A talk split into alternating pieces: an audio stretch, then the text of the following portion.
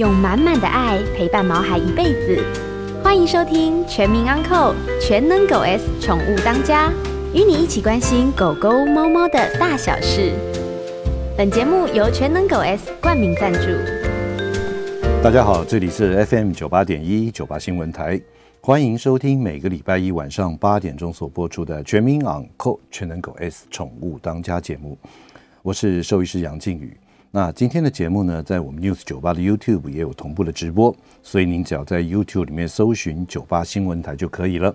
当然，一定要做的事情就是打开小铃铛，还有呢，也可以分享哦给您的朋友，请记得多多帮我们按赞。好，嗯，好，那我想说，今天我们的节目的特别来宾呢是非常非常不一样。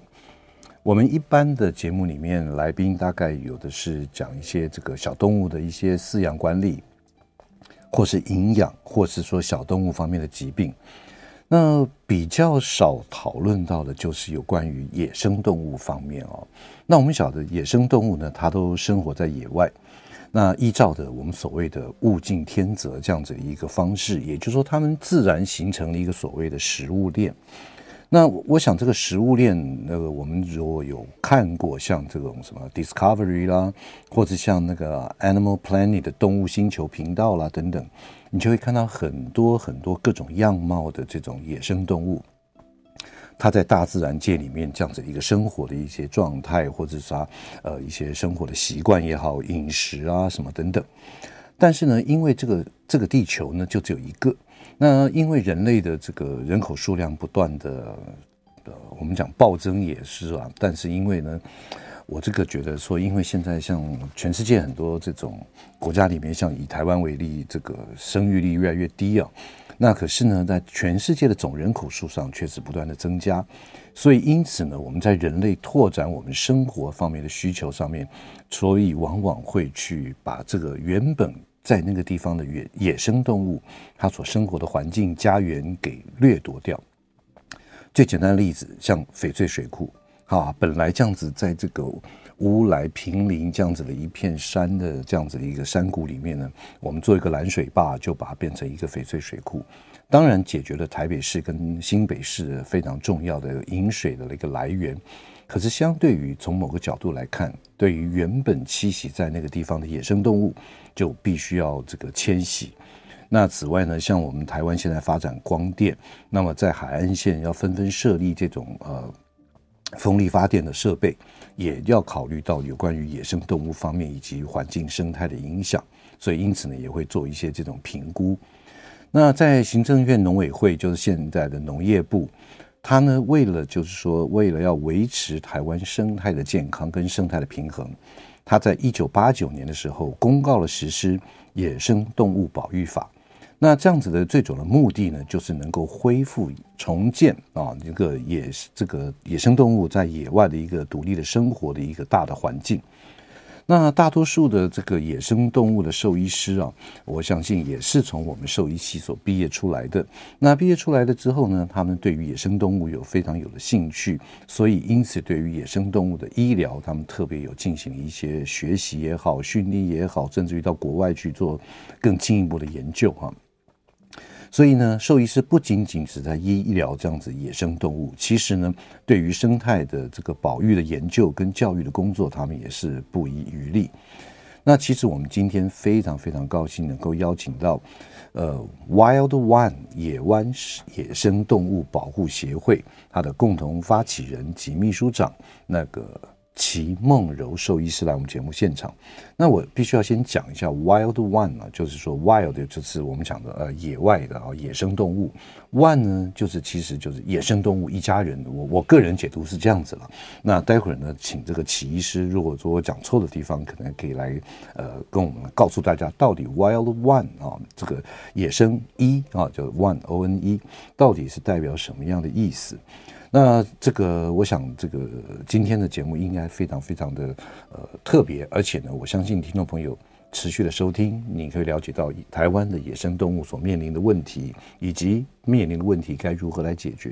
今天在我们节目现场的特别来宾是野湾野生动物保育协会共同发起人以及呢秘书长齐梦柔兽医师来我们节目现场，来跟他打招呼一下，齐医师。大家好，我是野湾野生动物保育协会的秘书长，然后兼发起人，还有兽医师，嗯，齐梦柔，多重身份，真的。哎、okay，我我想这个。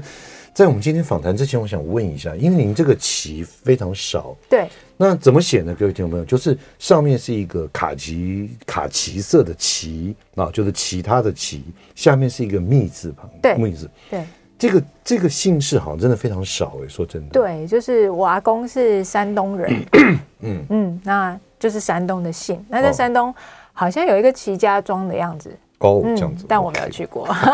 OK，好，那我们再回到我们言归正传。OK，我想很多兽医系毕业的学生，他要不就从事小动物的临床工作，嗯，或是经济动物，或是到政府机关上班。那为什么您会对于野生动物有这么浓厚的兴趣，要从事野生动物的这个医疗？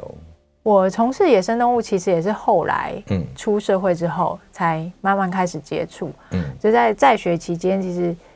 我一开始也是为了我家那只狗，嗯，OK，去念兽医系，嗯，对，那呃一开始的认知，其实我觉得应该是跟我们教育有关呐。从小到大，其实我们的我们的生活大部分都是猫跟狗，嗯，那比较其他比较少，可能就是仓鼠啊、鹦鹉啊等等，对，那对台湾的野生动物其实没有那么多的认识，嗯嗯，那是我就学期间想说。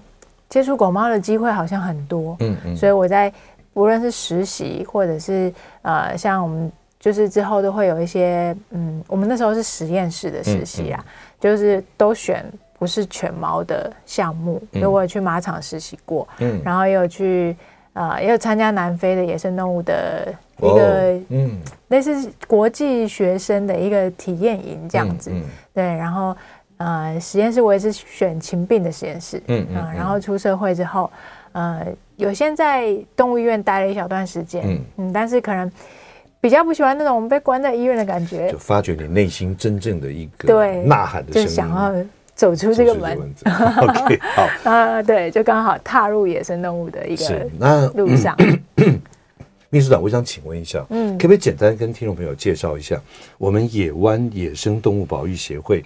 它是什么样的一个机构？哪一年成立的？嗯，里面有多少位这个同事一起为我们这个野生动物做努力？好，我们在二零一六年的时候有这个 想法，嗯、然后主要是因为。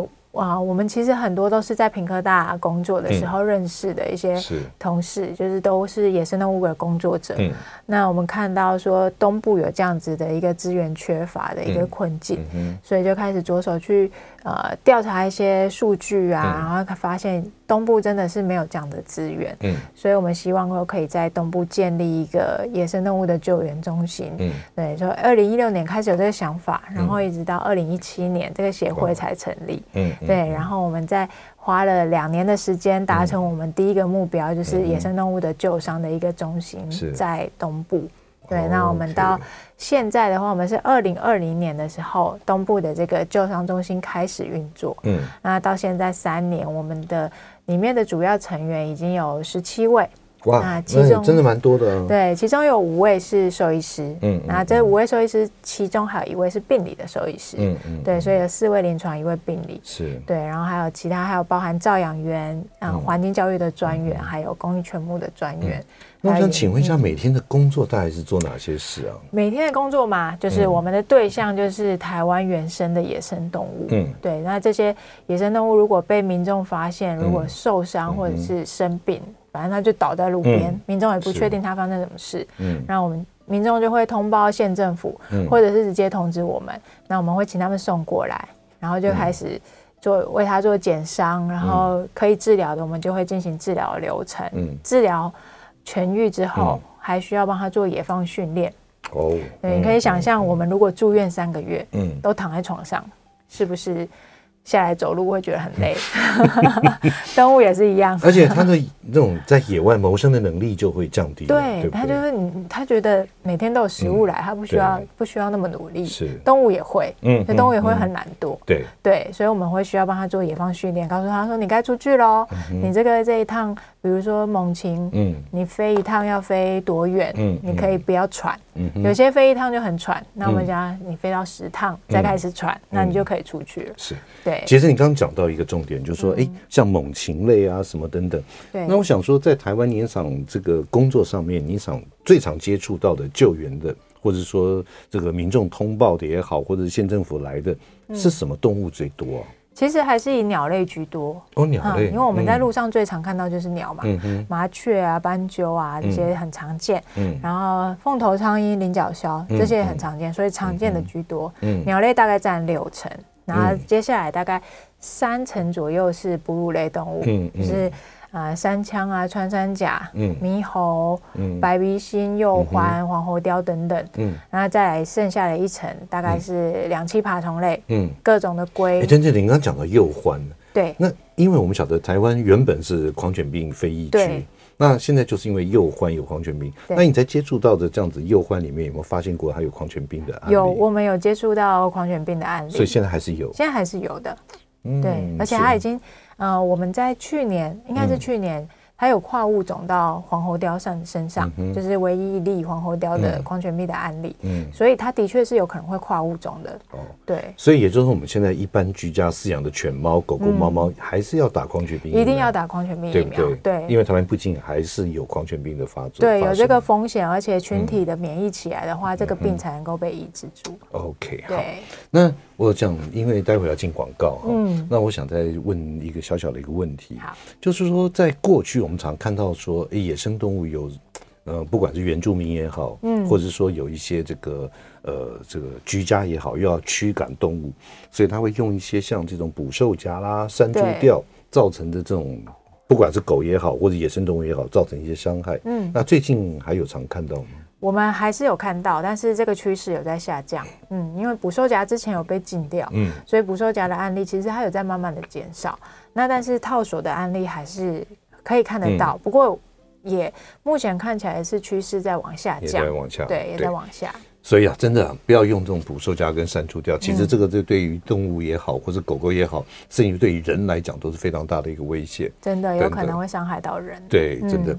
嗯、呃，今天在我们节目现场的特别来宾是野湾野生动物保育协会共同的发起人以及秘书长，呃，齐梦柔兽医师来我们聊一下台湾目前野生动物方面的问题。我们进段广告，马上回来。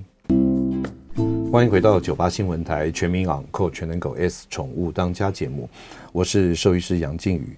今天在我们节目现场的特别来宾是野湾野湾野生动物保育协会的共同发起人以及秘书长齐梦柔兽医师，来我们聊一下台湾目前野生动物所存在的一些问题。哎，齐医师，刚刚在广告之前有聊到说，你救援的物种在百分之六十是鸟类，其他还有一些两栖类啊、爬虫类啊等等哈。那我再想请问一下，就是说在这样子你在救援或者是说在医疗方面，它通常会常见到是什么样的问题？比方说是受伤，还是说这个虚弱，还是说什么等等其他奇奇怪怪的？其实野生动物医院它就像一个急诊室一样，嗯、送来什么都不一定。嗯、但以以野生动物来讲的话，创伤还是位居于第一位。哦，创伤。对，那这这创伤有可能是。被车撞，嗯，那鸟的话有可能是窗纱，嗯，就是撞玻璃，撞撞窗户，嗯嗯，那还有像刚刚提到的捕兽夹、套索等等，那还有一些就是呃，现在比较多、越来越多的趋势，也有流浪犬的攻击，也有也有越来越上升，还有流浪猫，嗯，流浪猫比较多是攻击鸟类，嗯嗯，对，然后还有其他的话，再来就是一些像是嗯中毒。或者是重金属的问题，哦，那就是说，可能就是说施肥也好，或者消毒也好，什么等等所造成的一些伤害。然后现在还有就是会有一些灭鼠周的活动，嗯，里村里长会发放，对对对对，那个老鼠药，对，那老鼠吃了之后猛禽在吃，那就是间接的就会中毒。哦，对，这样子的案例也蛮常见的。嗯嗯，好，那这样子的话，就是说，呃，因为我们晓得一般的动物医院，就是我们在这个。都市里面所看到动物医院，嗯，都是主人带着他们的毛小孩，然后到医院，他会跟他讲说，啊，他今天拉肚子，哎呀，他今天什么什么怎么样？那针对就是说来你们这边的我们这个野生动物的这样子的一个医疗机关，嗯，没有人跟你讲他到底怎么了，对，除了外伤受伤之外，你根本就不晓得他到底有什么病。对，那你在这个临床的治疗上面有什么一些这种特别的一些撇步啊？我们第一步还是会跟那个送来的人去尽量跟他多问，他是在什么样的情况下发现他，嗯、或者是周遭是什么样的环境。嗯，对。那有些民众是会目击说他当下发生什么事情，哦、有些民众可能就是路过发现他倒在路边。嗯，那倒在路边这种就要从我们。呃，一步一步的减伤，去发现他有什么样的问题。嗯，对那有一些，比如说像是，还是会有一些神经，比如说像神经症状，嗯、可能还是会看得出来，有可能是农药中毒，嗯，或者是某些重金属过量。嗯，那这个我们都有裁剪它的样本去送验。嗯，那刚刚有提到，比如说像是流浪犬的攻击，它还是会有一些特定的伤势，嗯，比如说那个呃穿刺伤、齿距，对，齿痕、齿距，可能都可以。参考还有对称性的伤害，嗯，啊，毛皮有些比较新鲜的，可能会还会有口水还没有干，对，然后口水我们也可以，现在也都有送验检验出它是不是犬猫的 DNA，对，这样子的办法，所以也是从动物身上去抽丝剥茧，说它到底有可能是发生什么样的方。是，其实你这边提到就是说有关于野生动物跟我们所谓流浪动物，对。啊，这样子的动物保护法跟流野生动物保护法，其实。待会我们再来聊这个问题哈。OK。然后我想说，最最主要就再请问一下，就是呃，台湾第一个有没有什么所谓濒临绝种，嗯、或者说，哎，其实数量已经非常少，嗯，那因此要特别小心或者特别保护的这样子的动物呢？以我们野外来讲的话，嗯、目前我们在东部比较常遇到的就是，嗯、尤其是今年，嗯，今年我们总共救治了七只的台湾黑熊。哇，哦，台湾黑熊是保育类的，非常那个的。保育类，对啊，嗯、然后而且它数量也蛮少的，嗯、现在就是几百只。嗯，那呃，这个呃，今年特别有这么多只的黑熊救援的话，嗯，其实它背后的原因有点，目前还不是很明确啦。嗯、因为现在林保署它也有、嗯、呃一些奖金的机制，嗯、比如说如果你真的误捕了台湾黑熊，嗯、那你就通报，那我们会奖励说你有。你有通报，而不是私下解决它。嗯嗯。对，那至少有通报，它就有一个活命的机会。嗯。那我们就可以去救援，然后把它照顾得好之后再做野放。嗯嗯。那这每一只其实都是算是这个生态蛮珍贵的一个个体。您您提到台湾黑熊最近的 case 比较多哈。对。那大部分都是为什么受伤，还是说我生了什么病呢？其实目前的话，嗯，只有一只不是，就是其他只都其实都是套索。套索。对。嗯，但其实这个套索的问题，老实说有点难解。嗯，因为它算是一个呃比较简易的一个陷阱嘛。嗯，但是它其实有，就农民端来讲的话，如果说你有任何的呃农损啊，或者是一些野生动物造成的一些危害的话，它其实，在野保法里面是可。有订定说你是可以去捕捉跟防治这些野生动物的。嗯、那套索其实它就是一个很好很好用的一个方式。那假设说，其实我们也有想到，假设如果你今天全部全面禁止的话，套索没有办法追踪。嗯嗯。嗯，其实自制的就很容易。嗯嗯。那他到到时候私底下使用的话。你也不知道，那套到什么他也不讲。嗯，那其实这些就会变成黑。我们之前有这种捕兽夹也好，山猪吊也好，套索也好。对。对于狗猫来讲，有时候时间久了就要截肢。对。那台湾黑熊有截肢吗？有几只是有截肢的。如果说伤害真的太重的话，还是会截肢，因为它套到的话，它整个表皮跟皮下组织其实都是坏死的。是。那有几只我们是用。把它坏死组织全部移除的方式，然后让它再重新长回来。可能那个耗时就要很久，好几个月的时间。那可是这样子的话，它如果截肢的话，它能够再回到这个野外的生活吗？其实如果肢体没有截到很上端的话，它是黑熊的活动是没有什么问题的。嗯嗯。然后我们之前也有一只是截到，就是将近快要到肘关节，然后后来是做野放。哦。嗯。哎，我我私下问一个很蠢的问题啊，黑熊凶不凶啊？凶。凶凶，那你们在医治它的时候，你根本也不认识啊？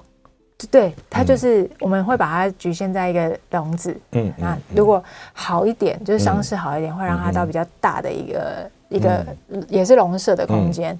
然后再好一点，要野放训练，要野放前期的话，才会让它到户外的空间。嗯嗯，对。然后野生的熊真的很凶，真的很凶，真的很凶，跟圈养的熊不一样。圈养的熊。有点像一只大大狗，大黑狗，就是懒洋洋这样子。对对对，那你叫它过来喂它吃东西，它可能也会吃。嗯嗯。但野生的熊，那我有一次靠近它，整个从笼子后面往前扑，那个那个汽油这样直接喷到我脸上。嗯。哎呦，这边我再引申问一个问题：有没有我们的兽医师或是我们的工作同仁，因为治疗野生动物而受伤的？应应该蛮多的，我本人就已经被 咬很多，所以还是会有一些。手上是被长臂猿咬的，嗯，然后脸上脸上比较意外，脸脸上是被狗咬到，嗯，然后那个屁股有一个伤是被狮子咬到，狮子抓到，狮子 就是 lion 那个，狮子？野生动物兽医师应该身上都会有各式各样的伤。哇，真的真的真的，我觉得真的有时候。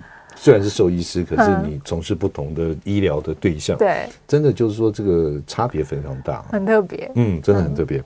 好，那接下来我想请问一下，就说你刚刚讲的濒临的绝种的，就是说可能数量非常少的，你刚刚讲的黑熊，还有什么吗？啊，在台湾比较有名的应该是穿山甲。哦，穿山甲，对，因为穿山甲其实，在东南亚一带的话，大部分都是盗猎嘛，然后一只抓起来都几千只的，为了它的鳞片或它的肉、它的骨去熬那个药材。是。那在台湾的话，可能因为台湾的地理环境或者是法规，所以目前盗猎者其实比较没有进入到台湾。嗯嗯。但台湾的穿山甲，目前这近几年啊，大概三到五年，嗯，它的受伤的趋势是那个野生动物，呃，流浪犬的攻击越来越多。对，因为穿山甲行动比较慢嘛。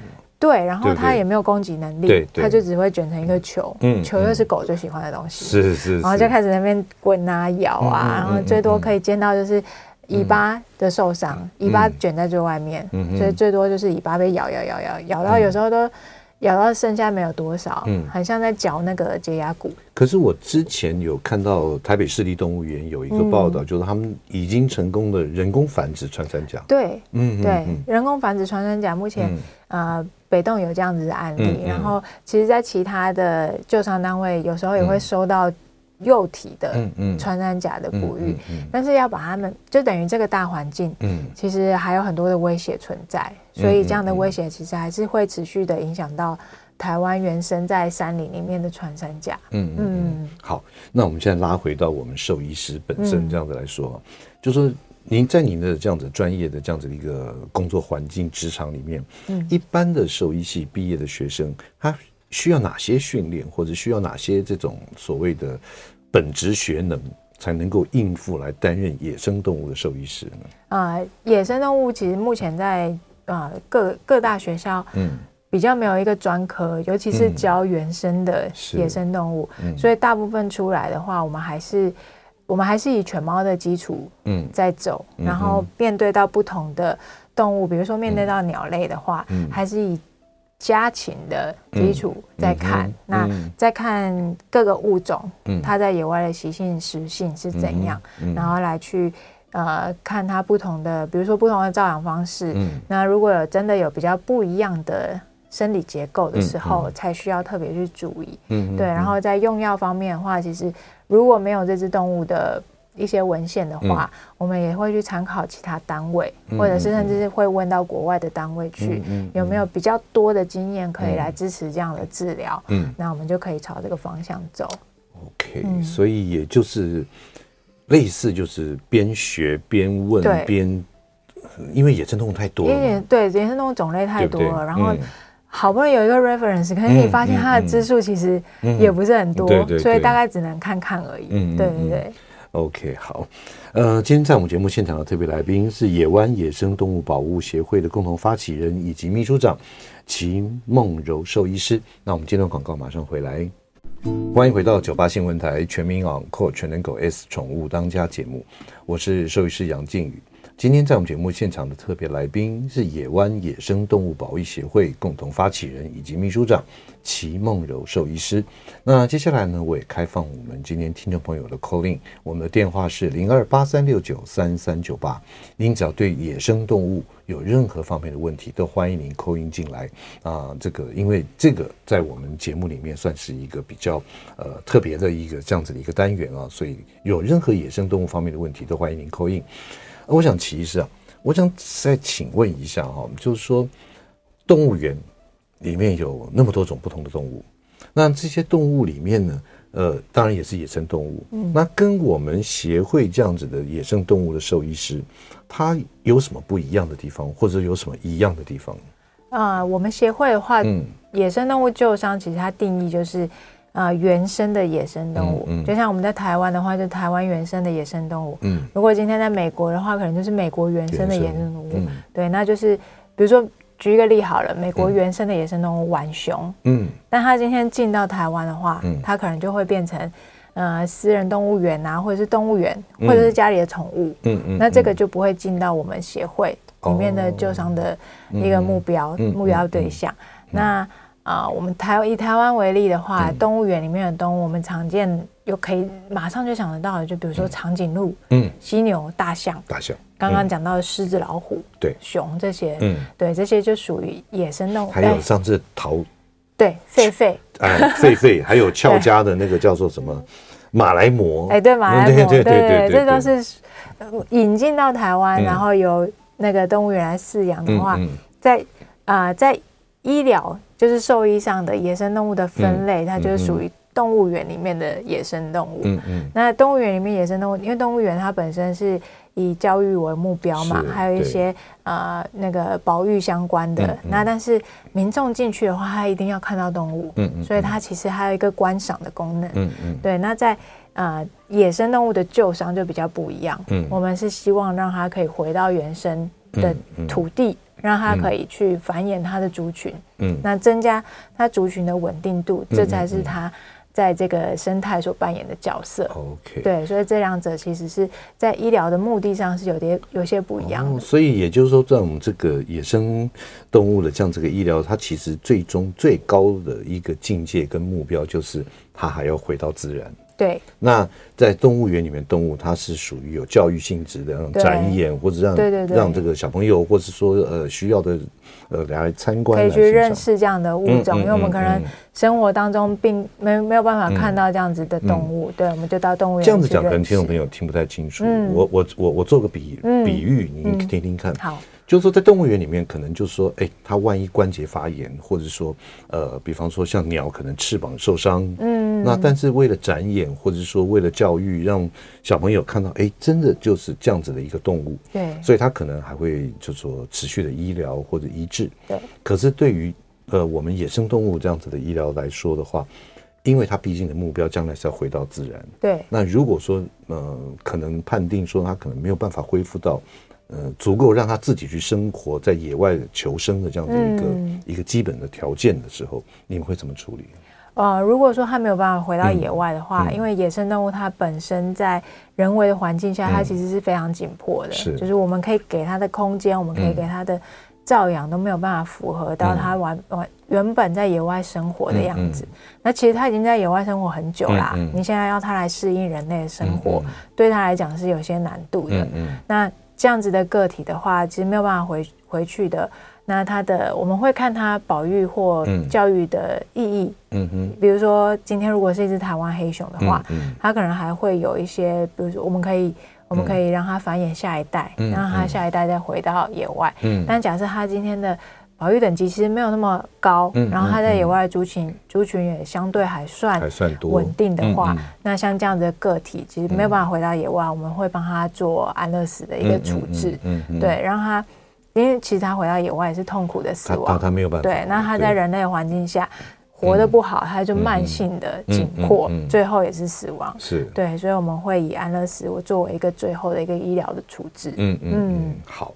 那接下来剩下来这段这一节里面还有剩下几分钟啊，我想问一个比较严肃的问题。嗯，因为呃，我我知道，当我们有共同的一些好朋友啊，不管是东都盟的这个何秘书长啊，或者什么这样子啊，前一阵子在这个我们在农业部里面，他有召开一个会议，就是动保跟野保之间。嗯，刚刚诚如我们齐医师刚刚讲的，就是说有很多的穿山甲或者其他的动物。它是鸟类，它是因为过多的一些流浪动物，比方说流浪狗狗、流浪猫猫，嗯，所造成的伤害，造成它的受伤。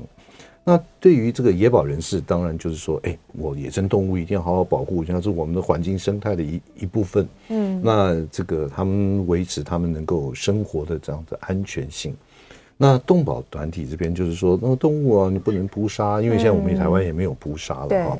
所以说这样子的一个问题，呃，就说互相的这样子的一个这个讨论开会，其实气氛那时候我我参加过一次，好像气氛也不是挺好的。那依照您这个呃，对于野生动物的兽医师来讲，你针对这样子的问题，你的看法怎么样？其实我觉得两方都是站在为动物好的立场去。去努力，嗯，那目前啊、呃，野生动物跟流浪动物的一个栖地的竞争，或者是互相的伤害，这是、嗯、这就是一个事实存在。那我我说过，我们我们本身也是那个就是爱狗爱猫起家的，对对，所以其实我们也不希望看到这些犬猫在野外流流浪，嗯嗯嗯、然后生活其实过得也不好。嗯、野生动物会遭受到的伤害，他们也会遭受到，比如说中毒。农药中毒、老鼠药，他们也会中毒，然后陷阱的伤害，嗯，还有很多就是被车撞，嗯，车祸的案例一大堆，嗯嗯，就是其实他们在野外过得并不好。那我们的诉求其实就是呃，让其实就是让野生动物、让流浪动物可以回到人类的家，因为他们本身就是伴侣动物，嗯，那在野生动物的话，他们也可以有一个比较好的环境。那这样子的前提之下，应该是。呃，源头的管理要做好，无论是宠物的登记、宠物的买卖，嗯、然后宠物的相关的疫苗这些喂教的方式，一定要做好。还有饲主的责任，嗯、必须要紧盯。嗯、老实说，除了台北市，这些都没有。形同虚设。对，然后现在再有一个很大的问题就是，呃，流浪犬的数目一直没有办法下降，嗯、因为其实后端的后端没有办法消化。嗯，就是我们以往是。进到收容所，嗯，那因为十二天没有人领养，嗯，就会进行安乐死。嗯、那这个程序，呃，还有他施作的一些方法，嗯、其实早期的方法还是令人诟病的。是，然后说那样子安乐死的流程其实一点都不安乐。嗯、但我相信时间摆到现在，已经有非常多呃相关的安乐死啊、人道处理的流程还有标准出来。嗯，这些其实应该把它放到收容所里面。嗯，让整个流浪安乐死的一个流程定定好，然后消化这个收容所里面的数量，让有更多的位置，让野外的流浪狗才有流浪狗、流浪猫才有呃才有办法进入到领养的一个阶段。否则他们在外面跑，我们老实说，真的想要领养的人，搞不好都没有办法去找到这些犬只。那只能采用一直采用喂养的方式。嗯嗯那喂养的方式又会让他们。生的更多，嗯，就问题一直没办法解决，嗯、对，嗯、所以一个呃喂进喂养啊，还有收容所的一个位置的消化，这是非常重要的。其实我倒觉得，就是说，在目前这样的一个情况之下，因因为那时候阳明山国家公园也有这样子的问题，嗯、对，也也开过几次的协调会。就是说，其实我们认为，就是说，哎，在外面的流浪狗狗、猫猫，其实如果可以的话，就是说有一个地方让它移到另外一个地方，嗯，让在国家公园里面，或者说大自然的野生的生态里面，它这样数量不要那么多，嗯，然后移到另外一个地方来做好好的这个，我们讲不管是呃收容所也好，或者怎么样也好，那当然了，诚如呃其实你所说的，的确就是说要顾及两方的，其实都是。出于这个爱动物的一个相相同的一个想法，对对，那所以那接下来我想再请问一下齐医师哦，就是说对于这个呃野生动物它所受伤啊也好，或者怎么样也好，有没有人为的？其实我们在救这些野生动物，大应该说都是人为的，直接或间接的伤害。嗯，比如说农药，它可能只是。想要顾它的田，嗯，然后它间接的就会伤害到野生动物，嗯，然后像我们呃建筑好了，我们今天想要做一个漂亮的玻璃帷幕，哦，啊，那就会没有顾及到鸟类的生存，嗯、对，那就会造成伤害。所以其实野生动物的救伤，就是人类直接或间接的伤害所造成的。嗯，OK，所以，所以我们人真的还是要，就是可能做事的时候可以多想一点。嗯 其实这点我我必须要来说明一下。嗯、你知道台北市不是在这个建潭捷运站，嗯，那边有个台北艺术中心北艺，嗯，对。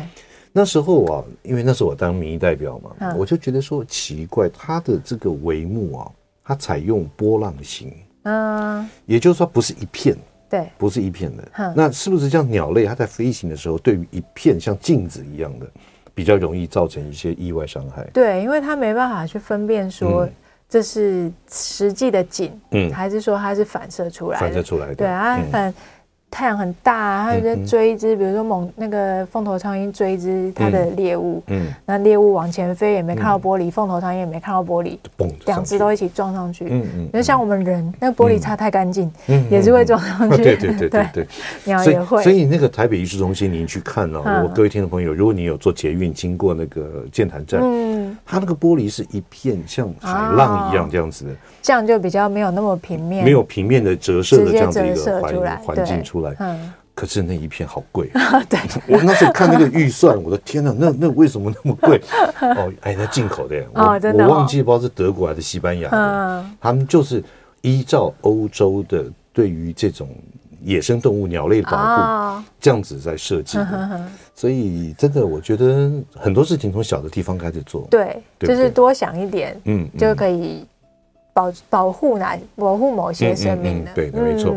所以这个不管怎么样了，其实我们身为这个人类啊，对于这个大自然界一定有一部分的一些相关非常重要的责任，那也有待你我一起来做。嗯，那接下来我们再好这个广告之后呢，再好问一下，就是说你有没有经过一些在医疗过程里面有没有一些特别难忘的一些 case？嗯，那当然我也。非常想要了解，就是说我们这个协会它怎么运作的一些经费来源啊，或什么等等。我们进段广告，马上回来。OK，欢迎回到九八新闻台全民昂扣全能狗 S 宠物当家节目，我是兽医师杨靖宇。今天在我们节目现场的特别来宾是野湾野生动物保育协会共同的发起人跟秘书长啊，齐梦柔兽医师。哎。其实啊，我我想还因为剩下一点点时间，嗯、我就直接问你有三个问题。好，第一个问题就是我们一般的民众如果去登山也好，嗯啊，或者说即便是在城市也好，如果有发现到这个野生动物，万一不小心受伤了，或者说哎这个好像不太对，嗯，变得很弱了，嗯，他怎么办？这个问题可以说有答案，嗯、也可以说没有答案，嗯，因为要看各县市，嗯，嗯就是目前。最诶，其实最方便的方法大概是打一九九九，嗯，一九九九那个市民专线嘛，你在哪一个县市打，它就是接到哪一个县市，嗯嗯，然后你这通电话他一定要立案，嗯嗯，所以他一定会去联系相关的单位，嗯嗯，比如说有些是农业处，有些是动保处，有些是防疫所，嗯嗯，那有有一些县市有外包厂商，嗯嗯，他可能会请外包厂商去处理，嗯，但是后端他有没有医疗的相关的单位，是。每个县市老实说不太一样，对，所以每一个县市他可以承他可以接的 case 也不太一样，嗯，有些比如说双北。他每每个 case 可能都接，嗯嗯，但是，呃，可能中比如说中南部某些县市，嗯，你打给他，他会问你说他有没有流血，你说没有，但他就是一个，他就是一个又瘦又 鸟，他没有办法回去啊，他就没有办法接。其实台北市我知道，对，台北市如果是鸟类受伤的，在街上看到的。他就交给台北市野鸟协会，对野鸟学协会，然后还台北市还有猛禽学会，猛禽就可以交给他们。然后其实动保处双北的动保处也都可以承接很多野生动物。嗯，那其他县市就会按照人力跟经费不足，有时候真的没有办法。OK，对，那可能要民众就真的要民众自己带去动物医院做医治。OK，所以双北的话，大概一九九九没有什么问题。对，其实各县市都可以打一九九九，但是不一定。会受理，对对对，每一个处理的方式都不一样。对，因为地方自治，对，所以每个地方不一样。第二个问题啊，我再请问一下，嗯，因为在节目一开始的时候，你有介绍，就说我们这个协会有十七位同仁，有五位兽医师，对，然后还有包含一些医疗啊什么等等。我想请问一下，你们的经费怎么来的？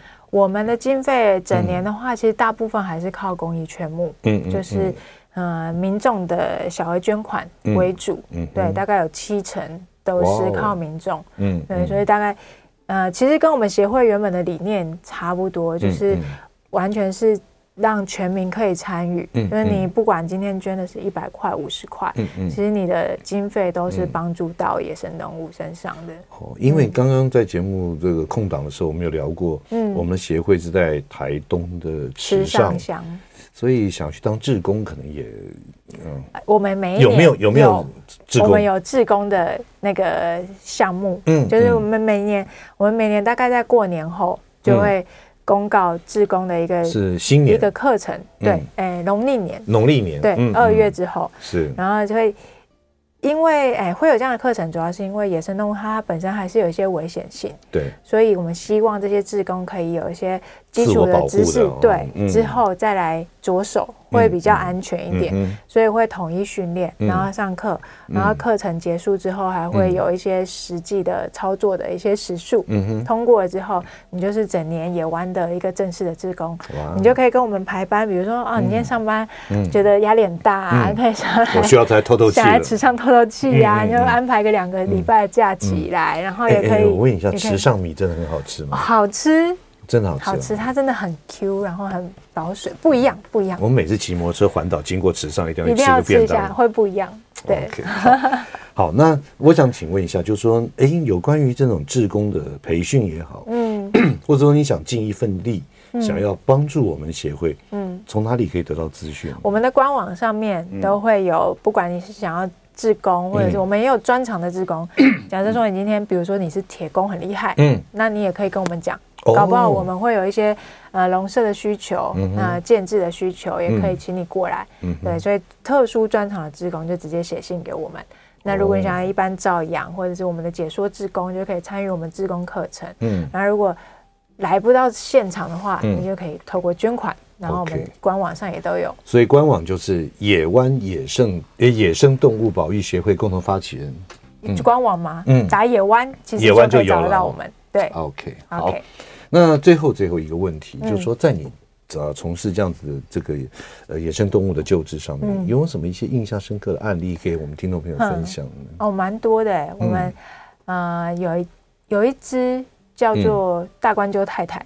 哦，大冠鸠太太。对，它是大冠鷲。嗯、其实我们不知道它男的男生女生啊，嗯嗯，但是它那个模样就很像一个太太。嗯、然后它是那个橈尺骨骨折。哦，对。然后我们。它虽然是比较简单的手术，但是它两根一起断。哦。然后鸟类的话，通常就是把粗的那根拼好之后，细的那根让它自己愈合。对。嗯。那鸟又有，就是它因为要飞行，所以它两边必须要非常平衡。嗯嗯。所以我们的长度啊，我们的角度啊，都让它恢复到最完美的状态，它才有可能会可以出可以出去。嗯嗯。那那天手术完，然后。他也很配合，嗯，就是没有到乱动，嗯，然后整个愈合的过程也都很好，然后在野放训练，大概整个耗时大概三个月左右，哇，啊，然后那天野放的时候，你就可以看到，因为我们的野放训练的场所大概只有十米长，嗯，所以其实你没办法看到它真的真正展翅，真的展翅的那个样子，因为它一展翅就到对面，到对面了，对，所以野放那天看它真的展翅飞出去，然后飞很远，消失在。天空的尽头的时候，你就会有觉得很感动。他们他们在绕回来跟大家 say 拜拜。哎，没有没有，野生动物都没有这回事，我们都只看到屁股这样。哦，就这样咻就出去了。就是不知，然后就跑很快，通常就是三秒钟就结束了。